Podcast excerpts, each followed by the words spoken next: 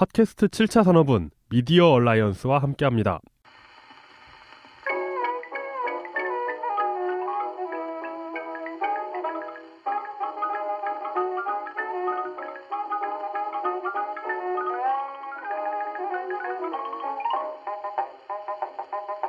미래를 창조하는 실용과학 팟캐스트 7차 산업 인공지능 세 번째 시간입니다. 안녕하십니까. 저는 7차 산업의 이용입니다. 저와 함께 IT 세계로 여러분을 안내해줄 물뚝심송님 또다시 모셨습니다. 안녕하십니까. 안녕하십니까. 7차 산업 전문가 물뚝심송입니다. 뭐 어차피 아무도 없는데 뭐 지금 네, 전, 어. 전 사회에서 네. 7차 산업에 대해서 이제 우리 둘이 제일 잘 아는 거잖아요. 아 근데 진짜 궁금한 게 있는데 예를 들어 7차 산업 학박사라는 게 있다고 치죠. 예, 예. 근데 지금 없잖아요. 예, 뭐 그런 건 있을 수가 없죠. 그런데 음. 7차 산업학 박사라는 게 생겼어요, 만약에. 예, 예. 근데 생겼을 때 7차 산업학 박사 1호는 예. 그 학위를 누가 줘요? 6차 산업학 박사가 될것 같은데. 아, 그러니까 어, 6차 산업학회에서 아니 그러니까 제네럴하게 특정 학문의 선구자여가지고 예. 그 학문의 1호 박사가 되려면 누구한테 학위를 받아야 되는 거예요? 그 제가 요즘에 미국 역사를 다시 공부를 하고 있는 중인데 네. 그 반지성주의 때문에 공부를 하고 있어요. 어. 거기에 보니까 이제 하버드 대학 같은 미국의 교육 시스템이 발전해가는 과정이 굉장히 중요하게 다뤄집니다. 네. 첫 학위는 그냥 회의를 통해서 음. 대표자를 줘요.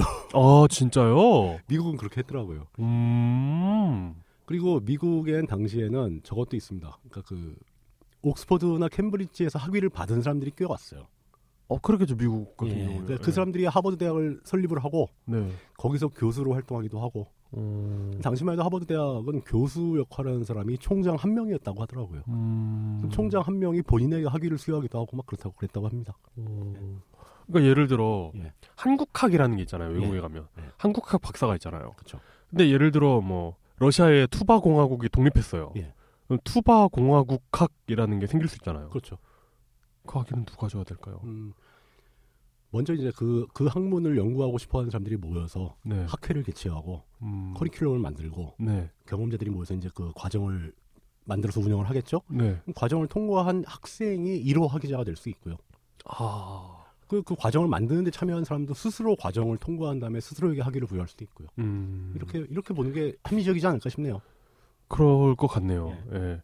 마치 그 무슨 예, 예전에 합스부르크 가문의 그렇죠. 역사를 알아보다가 그들은 어떻게 귀족이 됐는가를 보니까 그냥 스스로에게 자기를 스스로 성을 쌓고 백작이 되었다 이렇게 네. 되, 되, 이야기가 되더라고요. 재력과 네. 그 권력이 그 어떤 무력에 의한 거지만 권력이 있었으니까 네. 어 그냥 우리 성 쌓고 우리 성 주인이니까 우리 정도면 백작 아닌가 뭐 이렇게 되는 거죠.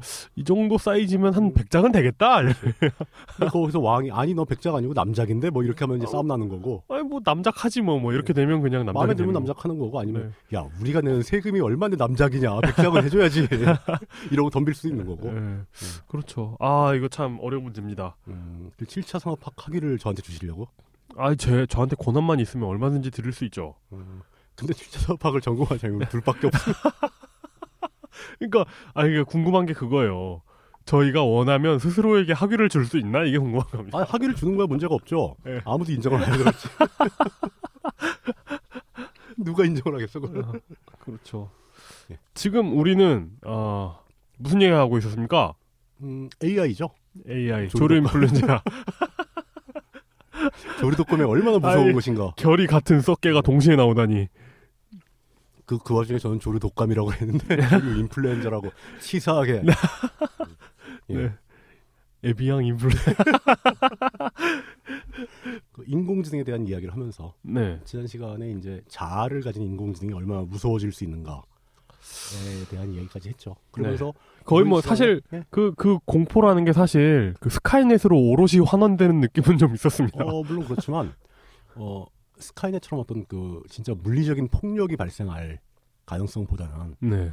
인류 문명 자체를 인공지능이 독점하게 되는 상황 음. 이런 것에 대한 공포가 더 크죠. 음. 어, 그래서 이제 그 이 이야기를 좀더 공식적이고 사회적으로 발언을 했던 네.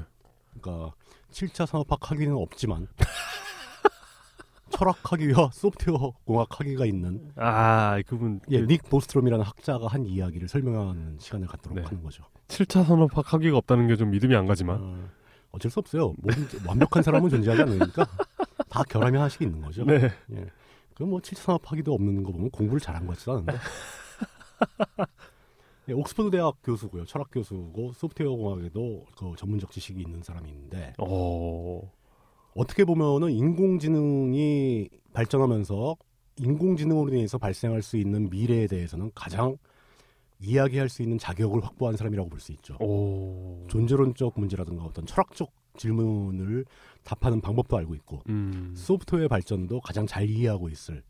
그러니까 물, 문과 이과 통합 학위가 있는 사람인 거죠. 음, 이제 말 그대로 통섭. 예. 비록 7차 산업학 학위는 없으나 통섭은 좀 부족한 것 같아요. 네. 산업을 모르니까. 어쨌든 문이과를 동시에 하는 그런 사람이군요. 근데 제가 보기에는 네. 사실 이과 학위만 있으면 되지. 음. 그 문과 학위 같은 게 뭐 굳이 필요한가? 음. 비천하게. 어, 대놓고 문과를 디스하는 팟캐스트 네. 제 7차 산업입니다. 아, 제가 문과생인데요. 뭐 대표로 디스 당하는 거죠, 뭐. 네. 앞으로 막 이과적인 얘기 막 나오면 모른다고 막 구박해야지 이제. 네. 당신 베- Bessel function이 뭔지 알아요? 모른다. 저, 그런 걸 모르면서 어떻게 이런 팟캐스트를 해? 에이, 짜, 앞으로 많이 들을 얘기일 겁니다. 네.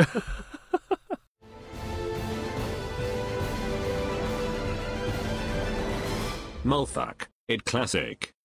자, 닉 보스트롬이라는 분이 그 슈퍼 인텔리전스라는 제목의 책에서 네.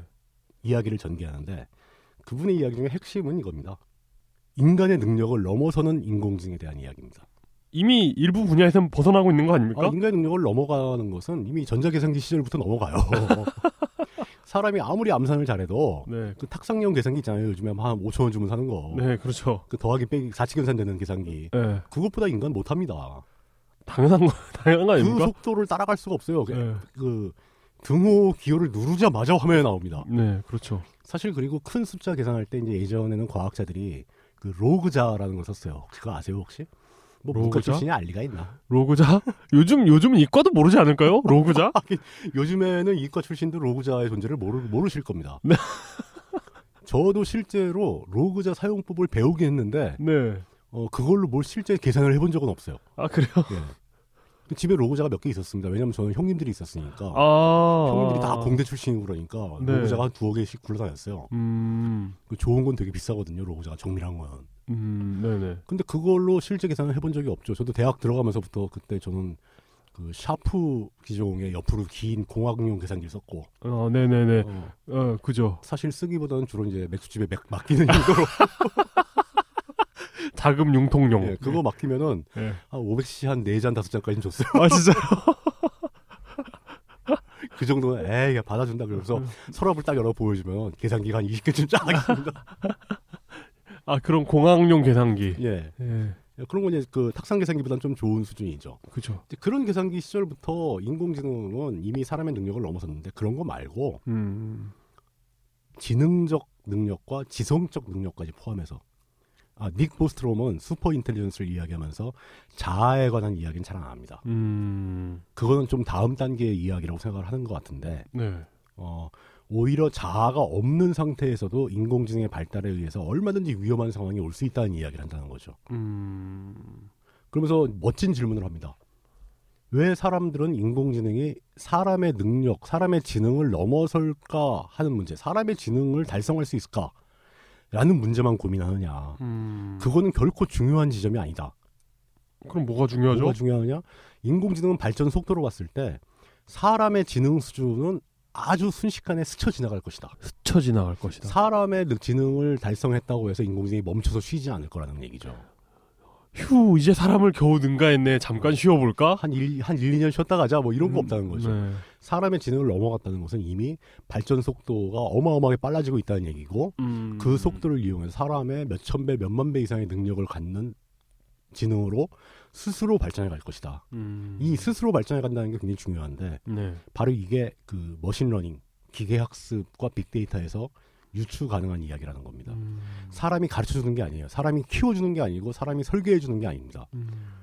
사람은 환경만 갖춰주면 자기가 알아서 발전하는 거예요. 음. 근데 자기가 스스로 발전할 수 있는 가능성이 있는데도 불구하고 내가 사람의 수준을 달성했으니까 멈추겠다라는 생각을 할 이유는 없다는 거죠.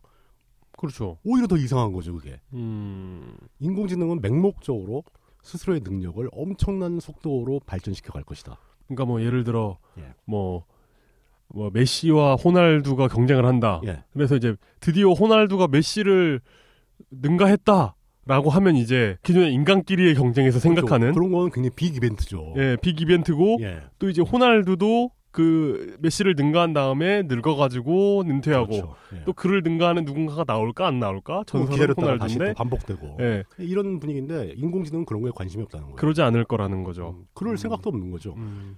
그럴, 주어진 그럴, 데이터가 있고 그럴 이유가 아무것도 예. 없고 주어진 그 machine learning 시스템이 있다면은 네. 인류가 쌓아온 모든 지식, 주어진 모든 빅데이터를 다 흡수하려고 노력을 할 거라는 거죠. 음. 이미 그 단계에 가면은 이 인공지능은 상상을 초월하게 강력한 인공지능이 돼 있을 것이다. 음. 자아도 없지만 음. 지난 시간에 얘기했던 AGI 범용 인공지능인데 네. 사람보다 수십만 배, 수 수천만 배 더 강력한 인공지능이 탄생할 수 있다. 음. 스스로 알아서 그렇게 되면 판사도 사실 필요 없어지지 않나요? 그 인공지능이 네. 판사 역할도 하고 지난 시간에 또 얘기했던 의, 의사 역할도 하고 네. 그 모든 병원에는 이, 이 인공지능의 단말기만 설치하면 되고 음. 집, 집에도 그냥 자기가 집에서 치료받을 수도 있을 거고 음. 진단 받아가지고 이 진단 받고 치료소에 찾아가면 그 진단대로 치료해주고 뭐 이런 시대가 올 수도 있다는 거죠. 그러니까 예전에는 이런 인공지능, 우리 가까이 있는 인공지능이 빅브라더의 눈이 될 수 있다라는 그렇죠. 공포가 있었다면 음. 이제는 인공지능 자체가 빅브라더가 예. 되는 그렇게 엄청난 능력을 갖게 된 인공지능을 이 닉 보스트롬 교수는 super intelligence라고 명명을 합니다. 음. 그러니까 이게 뭐 어떤 형용사 붙은 그런 게 아니라 아예 고유명사처럼 딱 붙여진 개념이에요. super intelligence. 인간의 수준을 훨씬 상회하는 음. 대단한 인공지능. 그럼 그 매트릭스나 음. 스카이넷은 super intelligence 중에 하나라고 봐야 돼요. super intelligence보다도 그거를 능가하는 거죠. 왜냐하면 그 매트릭스에서 나온 그 시스템이나 사이버다인의 스카이넷이나 네, 이런 것들은 자아도 있잖아요.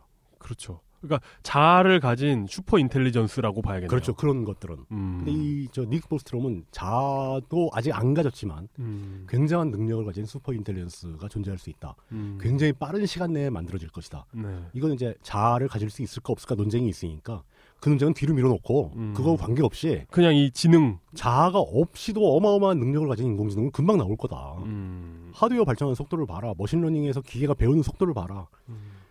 음. 알파고가 바둑두둥을 배우는데 몇 년 걸렸지만 그 다음에 다른 게임 배우는데 얼마나 걸리겠냐. 음. 하드웨어만 확충해주면 하루에 끝날 수도 있다. 음. 마치 저런 거죠. 매트릭스에 보면은 머리에다가 그냥 바로 써주죠. 무술 지식을 집어넣어 버리잖아요. 태권도 이런 예. 거.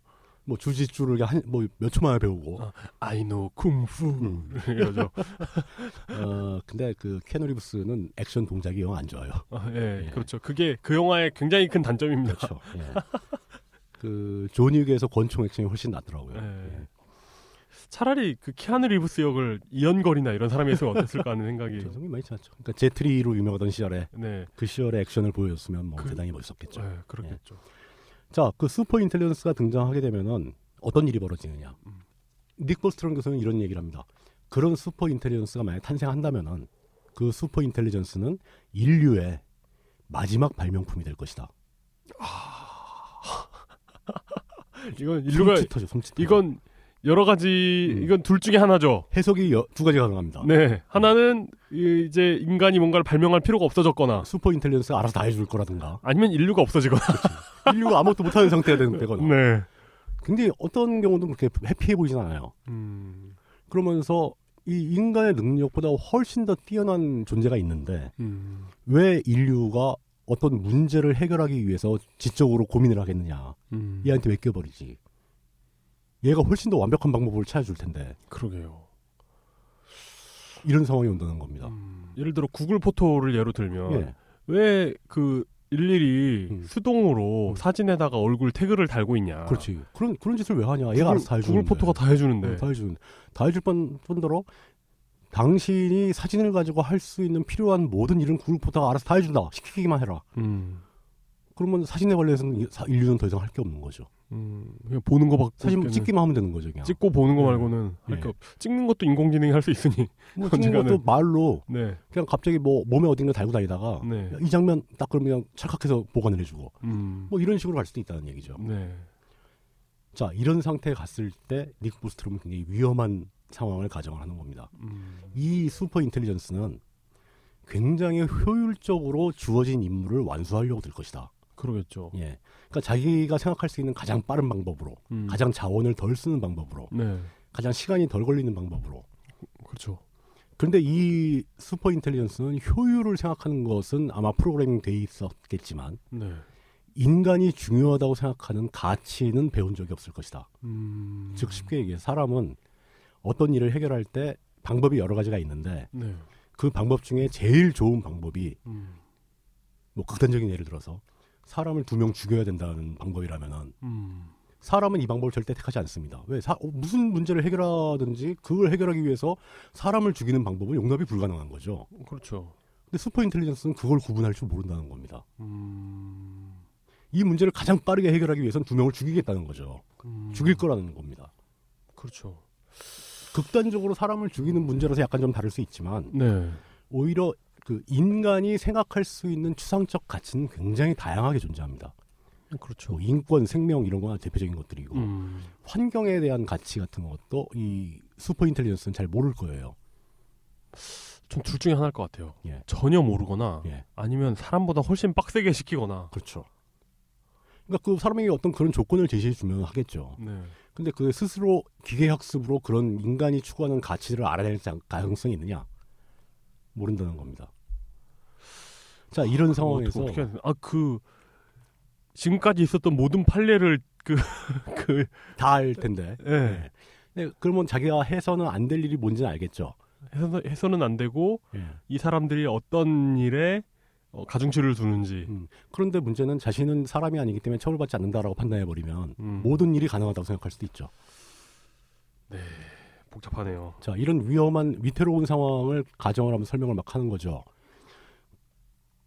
인공지능에게 사람이 모든 일을 맡겼을 때 그것에 대한 제어권을 상실하게 되면은 그 인공지능이 인류에게 무슨 짓을 할지 모른다.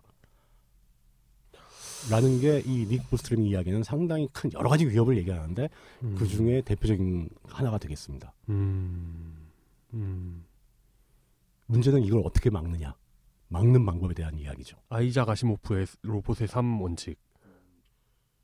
로봇 사원칙이 과연 여기서 잘 통할까? 그거는 그 뭔가 나름대로 의미가 있는 일이지만 네. 그 원칙으로 모든 게 가능할 것 같다라는 확신은 내리기 힘들 것 같아요. 음. 확신을 갖기 힘들 것 같아요.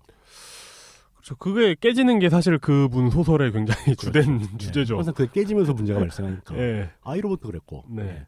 어, 근데 재밌는 것은 해결책을 이야기하기 전에 이 상황이 어디서 많이 보던 상황이라는 겁니다. 음. 뭐냐면 인류 사회에 진짜 초월적인 인간의 능력과 비교가 안 되는 엄청나게 강력한 뭔가 슈퍼 지성이 등장을 한 거죠. 음. 그 super intelligence니까. 네. 슈퍼 지능이 등장해서 걔가 인간의 모든 문제를 다 해결해주고 있어요. 음. 근데 결정적으로 어느 좀 인간이 맞닥뜨린 특이한 문제를 하나 해결하라고 했더니 인간이 스- 좋아하는 가치를 파괴하려고 듭니다. 사람을 죽인다거나 막 이러려고 듭니다. 네. 자, 이것은 우리가 어떤 전설이나 동화나 판타지에서 많이 보던 상황인 거죠. 음. 인류가 거대한 악마를 소환해서 일을 시키면서 행복하게 살다가 음. 이 악마에게 어떤 생명이나 영혼이라는 대가를 지불하게 된 상황을 상징하죠. 그렇죠. 약간 그, 신학적이고 견고한 스토리가 됩니다. 그 알라딘인가요? 그렇죠. 알라딘의 지니일 수도 있고. 알라딘 스토리를 좀 더 이렇게 흑화해가지고. 그렇죠. 그 지니가 유쾌하게 잘 도와주다가 네. 어느 순간 갑자기 흑화하는. 네. 그 나는 너와 아니, 너는 괜찮은데 너의 친구들의 생명이 필요해. 음. 너의 친구들의 영혼을 가져가겠어. 네. 뭐 이런 이야기가 나오는 그런 상황인 거죠. 소원을 더 빌고 싶으면 예. 뭐 인신공양을 해라. 네. buy now 해가지고 예. 영혼 몇 개 이렇게 뜨면. 뭐그 상당히 당황스러운 일이죠. 네. 근데 물론 여- 이 논리에 의거해서 바로 그 전원 off 스위치가 필요하다 뭐 이런 얘기가 다 나오는데 음. 어, 닉 보스트롬은 그런 어떤 회피로의 가능성도 차단해 버려요. 음. 사실 이런 그 굉장히 간질간질하고 예. 이렇게 그냥 넘기기 어려운 유혹들은 음. 요즘 그 무료 배포하는 게임들이 아, 잘하죠. 그럼요. 현지를 사람의 그 어떤 본성을 예. 팍팍 빡빡빡 긋죠. 예, 현지를 어떻게든 끌어내고야만은 어, 주머니를 어떻게 하면 짜낼 수 있느냐 네, 정말 잘합니다. 네, 아, 물론 이제 그걸 만든 사람이 잘하는 거지만 네, 자 그런 상황에서 이 이런 super intelligence를 제어할 수 있는 방법은 과연 뭐가 되겠느냐? 그래서 닉 보스트롬은 그 얘기를 합니다. 또 다른 super intelligence를 만들어서 이 super intelligence는 문제를 해결하는 능력보다 인간의 가치를 지키고자 하는 의지를 강하게 가르쳐야 된다. 아, 공수처 같은 건가요? 예. 그러면서 이 super intelligence는 가장 큰 임무가 인간에 관한 실제 일을 수행하는 아까 그, 스테, 그 슈퍼 인텔리전스를 감시 감독하는 역할을 하게 되는 겁니다. 음, 진짜 공수처군요. 예. 근데 저는 이 비유를 딱 듣는 순간에 뭐가 떠올르냐면 악마를 불러다 일을 시키면서 네. 그 악마를 감시하고 악마로부터 사람을 보호하는 천사를 같이 불러내는 아, 판타지네요. 판타지죠. 네. 이런 네. 서사는 인류에게 굉장히 익숙, 익숙 한 서사입니다. 저는 당장 생각나는 게 에반게리온입니다. 그렇죠. 예. 그 마기 시스템이 똑같은 얘기죠. 예. 그러니까 이런 건 어떤 그 신화나 전설에서 아주 흔하게 반복되는 스토리 구조고요. 그러게요. 예. 그 닉 보스트롬이라는 사람은 사실은 반지의 제왕 같은 소설을 썼어야 되지 않느냐. 라는 생각이 들기도 하는데 두, 두 개의 super intelligence, 뭐, 예. 이렇게 그- AI 원정대. AI 원정대 AI 원정대 원정을 가고 있는데 닭이 막 이제 죽고 또 네. 인플루엔자 걸려서 죽고 막 네, 그, 그렇 죠. 그 다음에 뭐, 두 개의 super intelligence. 예. 마지막엔 뭡니까? 어, 뭐, 이, 뭐 super intelligence의 귀환 네, 그렇죠. 그 닉 보스트롬의 주장을 쭉 읽게 되면은 그런 상황이 진짜 멀지 않았다라는 거의 확신에 가까운 설득이 됩니다. 음. 아, 말을 잘해요, 이런 분들이. 그 심지어 예. 제가 지난 시간에는 그 인공지능 업계에서 또 하나 그 지금 현재 앞에 가로, 가로막혀 있는 장벽이 바로 자아 인식의 문제라고 말씀드렸잖아요. 네. 닉 보스트롬은 그 자아 인식의 문제 이전 단계를 이야기하는 거기 때문에 음. 기술적으로 실현 가능성이 굉장히 높아요. 음. super intelligence라는 것은 어떤 한 문제에 대한 답을 빨리 찾는다, 뭐 잘 찾는다라는 특징도 있겠지만 네. 굉장히 많은 문제를 해결할 수 있다. 어떤 수량적인 측면도 있어요. 아, 맞아요. 예. 동시에 300만 가지 문제를 해결할 수 있다. 사람은 절대 불가능하죠. 안 되죠. 예. 음. 그렇다면 super intelligence가 이게 가능하다면 어떤 그 관공서나 지자체의 민원 처리 시스템을 맡을 수도 있어요. 음. 어, 가능하죠. 충분히 가능합니다. 가능하네요. 엄청나게 양질의 서비스가 제공될 겁니다. 음. 해결할 수 있는 방, 방안을 다 제시해 줄 거고. 네.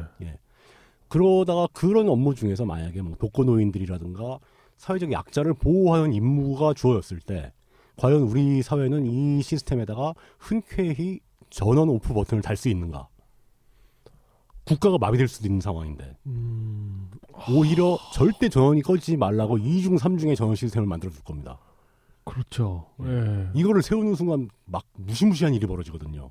비상 정지 버튼을 만들어야 된다는 건 논리적으로 이해는 하나 예. 그걸 눌렀을 때의 여파가 너무 크다. 이 비상 버튼을 누른다는 것 자체가 이 시스템에 대한 아주 결정적인 결함이 될 수 있는 겁니다. 아. 어떤 테러범들이 숨어들어서 비상 버튼을 가동시키면 어떡하느냐는 거죠. 음. 그럼 이 시스템 전체가 멈출 거고 이 시스템에 의존해서 살아 생을 유지하고 있던 사람들이 다 죽게 되는 상황이 올 수도 있다는 거죠. 음. 그럼 그런 시스템을 만들지 말자라는 게 훨씬 설득력 있는 이야기 아니냐. 그러게요. 이런 음. 것도 가능해진다는 겁니다. 음.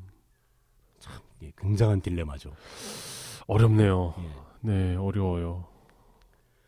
자 그러면은 이 닉 보스트롬의 책은 그 청취자 여러분들께서 가능하시면 한 번씩 읽어보시길 권합니다. 크게 어렵진 않은데 음. 오히려 철학적으로 좀 어려워요. 네.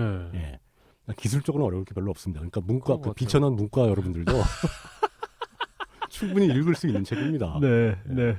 앞으로 이거 계속 이럴 건데 이거 방송이 유지될 수 있을까 진짜 모르겠네. 이거 진짜 문과 여러분의 그 원성이 들려오는 것 같군요. 음, 어 근데 문과 여러분들도 음. 어, 저희가 앞으로 하고자 하는 일에 동참하시면 크게 도움이 되실 겁니다. 알아들을 아 근데 예전에는 예전에는 못하겠는데 무슨 얘기야 막 그래. 아 근데 예전에 그 뭐 인공지능 뭐 이러면 사실 문과는 좀 안전지대 같은 느낌이 있었거든요. 그러니까요. 특히 인문대 이런 쪽은 어, 이제는 그늘이 진- 없어요. 이- 진짜 안전지대가 없는 것 같아요. 전 사회에 안전지대란 없습니다. 예. 모두의 그 생존이 걸려 있는 문제이기 때문에 음, 안전지대라는 건 전혀 없습니다. 네. 문제는 이런 인공지능 문제가 이렇게 복잡하게 막 퍼져나가고 사회 한쪽에선 진짜 듣도 보도 못한 인공지능 기술이 막 쏟아져 나오고 구글 번역은 실제 번역가의 문장력을 능가하려고 그러고 음, 난리가 났죠. 이제 네. 조만간 실시간 번역, 막 음성 번역, 뭐 별게 나올 겁니다. 네. 구글의 그 뭐 스마트폰에 대고 우리말로 말하면 바로 3초 후에 영어로 나와서 해외여행 가서 생존 영어가 가능해질 수도 있어요. 뭐 영어만 가능한 건 또 아니죠. 그렇죠. 예, 제일 먼저 영어가 가능해지겠죠. 네. 예. 그러니까 뭐 전 세계 나라 말들을 막 이- 다 서로 번역해주고 이제 이미 거의 되지 않습니까? 거의 되죠. 예. 음성 인식에 번역 시스템을 결합시키는 거죠. 네. 뭐 이런 거 가능하고 뭐 증강 현실이라고 해서 구글 글래스 같은 눈에 뭐 쓰고 다니면서 어떤 빌딩을 딱 보고 손가락질만 하면은 그 빌딩에 대한 설명이 쫙 나오고 막 음. 그것도 말로 해주고 네. 이럴 시대가 멀지 않았어요. 몇 년 안 남았습니다. 실제로. 음, 네. 여기서 문과라고 모른 체하고 뒤로 빠지실 겁니까? 아니 문과생들 무시하십니까 지금? 그렇게 뒤로 빠지면 진짜 비참한 거지. 예. 그렇죠. 뒤로 빠지지 말고 이 문제에 동참을 하셔야 되는 거죠. 음, 그렇죠. 어, 아, 근데 진짜 그 여행하면서 이런 그 특히 번역 관련된 인공지능은 그럼요. 정말 그 유용하게 사용되는 것 같습니다. 여행 이제는 한 이미 벌써 예. 여행지에 가보면 여행객들은 스마트폰 없으면 못 움직입니다. 예. 길도 못 찾고. 그 지도 있죠, 그 예약 시스템 다 있죠, 뭐 음. 앱으로 안내해 주는 거 다 있죠, 교통수단 관리하는 앱 다 있죠. 그러니까 음.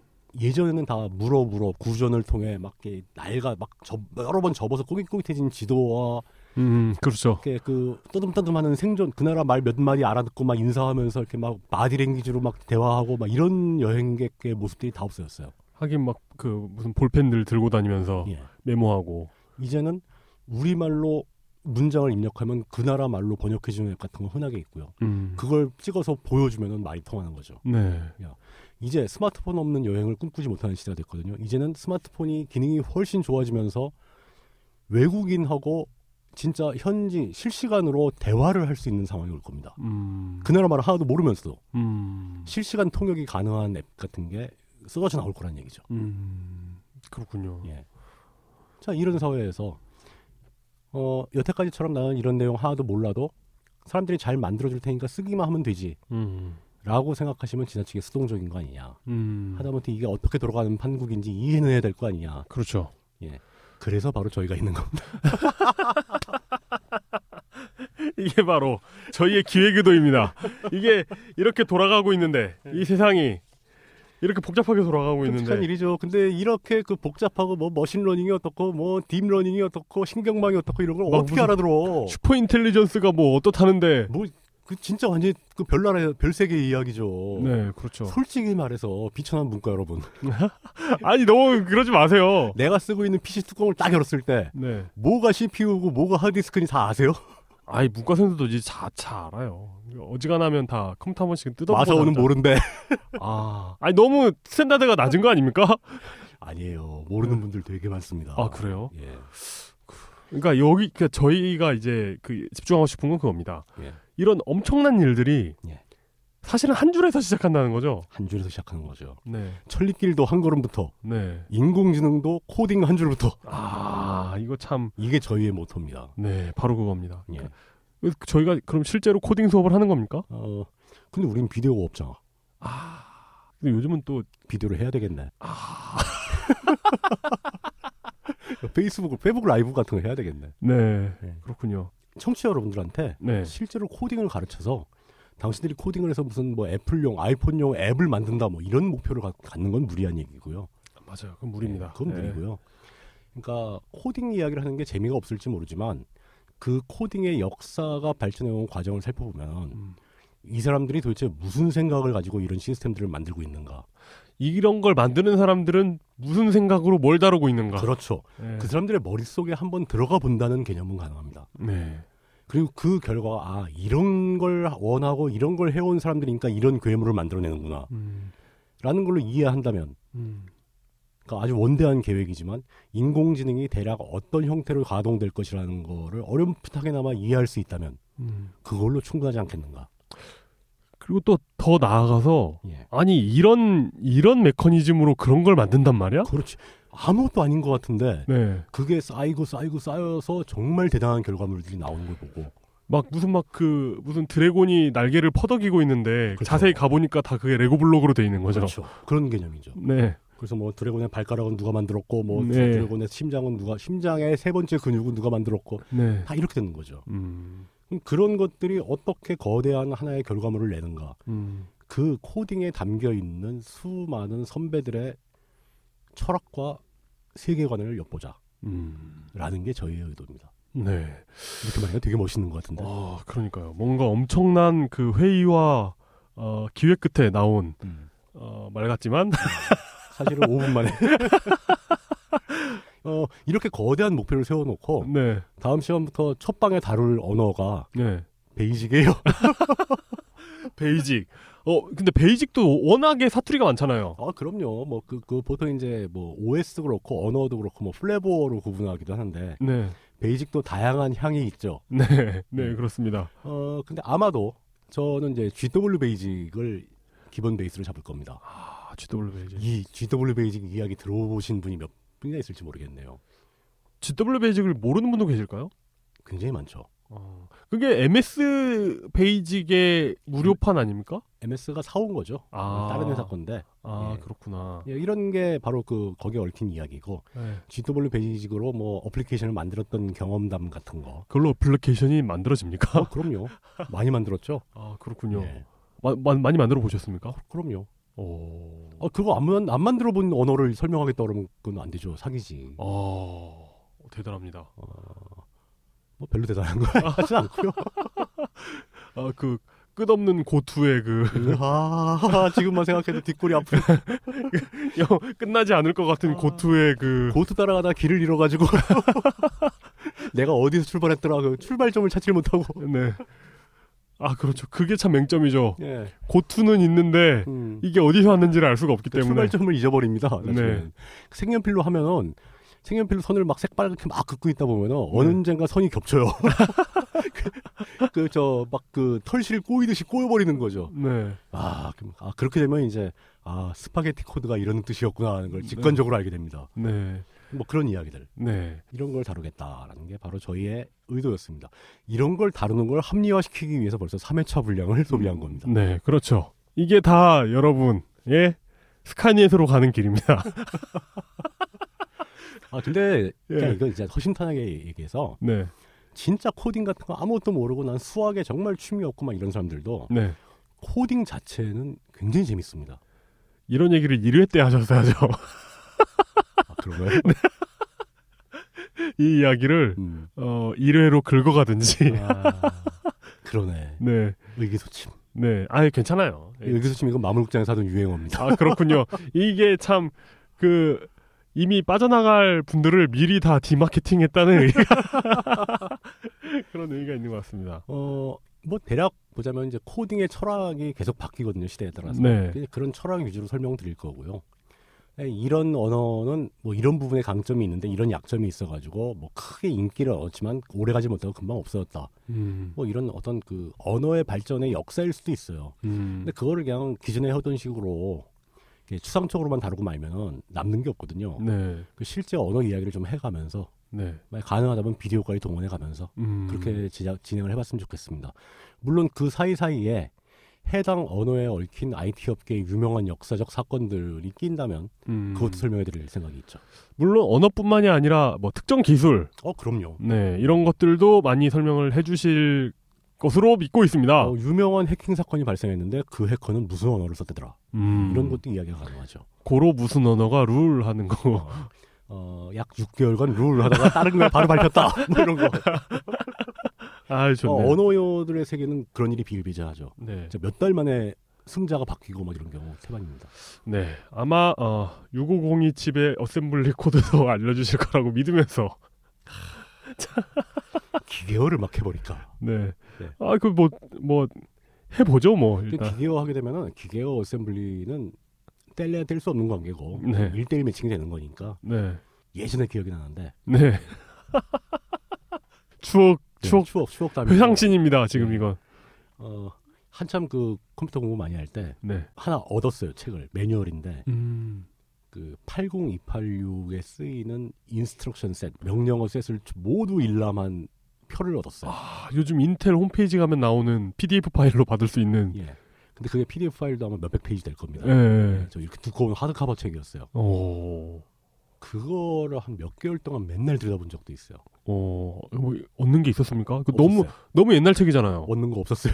아니 그때 당시 제가 80286을 썼으니까 실제 아. 제 PC에 쓰던 현업 CPU였으니까 네. 여기에 직접 먹히는 기계어 instruction 명령어 세트를 왜 무슨 생각으로 봤는지 다 봤어요. 이미 그때만 해도 저는 기계어 어셈블리 프로그램 안 했었거든요. 음. CPU 구조에 대한 이해는 좀 높아졌다라는 게 수확이었겠죠. 딱히 눈에 띄는 수학은 없었다고 보는 게. 그 시절은 그게 가능했던 시절이죠. 데이터가 없었어요. 어. CPU라고 해봐야 그거 하나가 거의 세계 유일한 CPU였고, 음. 뭐맥 계열 쓰는 그 모토로라 계열 6, 6만 8천. 예, 68,000뭐 이런 것들이었는데 그거는 구하기 더 힘들었고 음. 80286은 굉장히 일반적인 CPU였던 거죠. 음. 그런 거의 구조를 보기 위해서 어떤 그 reference book 을 지었다. 음. 뭐 이런 기억들이 나는데 내, 내가 이런 이만큼 용자다. 음, 용자였죠. 아무 수학 없는 바보짓을 한 거지. 그러니까 청취자 여러분들한테 그런 짓을 권하지는 않, 않을게요. 네. 예. 알겠습니다. 미래를 창조하는 실용과학 팟캐스트 7차 산업. 저는 이용이었고요. 저는 물뚝심송 박성호였습니다. 감사합니다. 감사합니다.